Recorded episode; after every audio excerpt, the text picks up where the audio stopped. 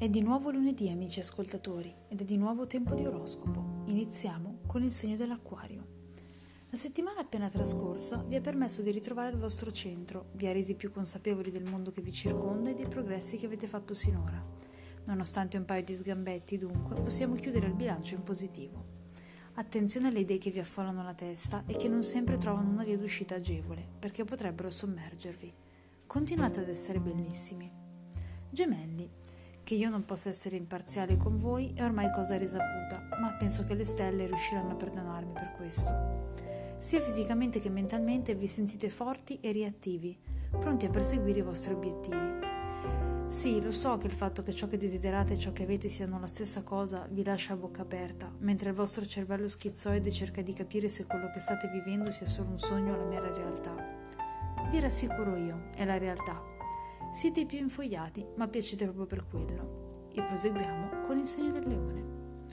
Un po' di acciacchi fisici cercano di mettervi bastoni tra le ruote, ma la vostra fede nei farmaci non vi abbandona mai e sacrificate volentieri un gallo al dio Esculapio, anche se non con lo stesso spirito positivo con cui lo fece Socrate prima di bere la sua dose di cicuta. Ebbene sì, cari amici del leone, anche un condannato a morte è più sereno di voi. So che sembra impossibile, ma è tremendamente vero. Cosa fare per cambiare, vi chiederete. E cosa ne posso sapere io? Non sono mica un'astrologa. Ed eccoci al segno dello scorpione. In questo ultimo periodo so di avervi strapazzato un pochino, ma sappiate che se sono stata severa ho provato a farlo per il vostro bene.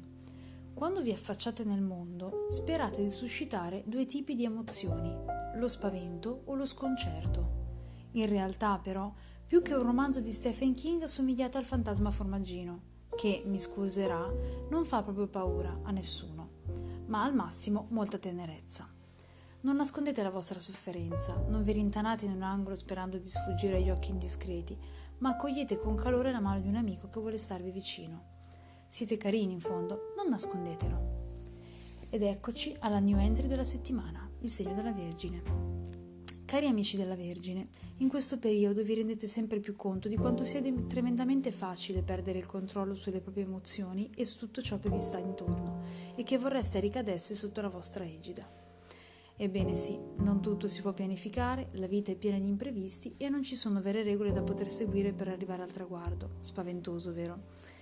Lo capisco, ma o accettate la cruda e dolorosa realtà, o mi pare che l'unica opzione possibile sia trasferirsi su Urano, sperando che qualche sonda telecomandata non approdi anche lì al solo scopo di turbare il vostro ordine. Scioglietevi come una ita estiva e limonate di più.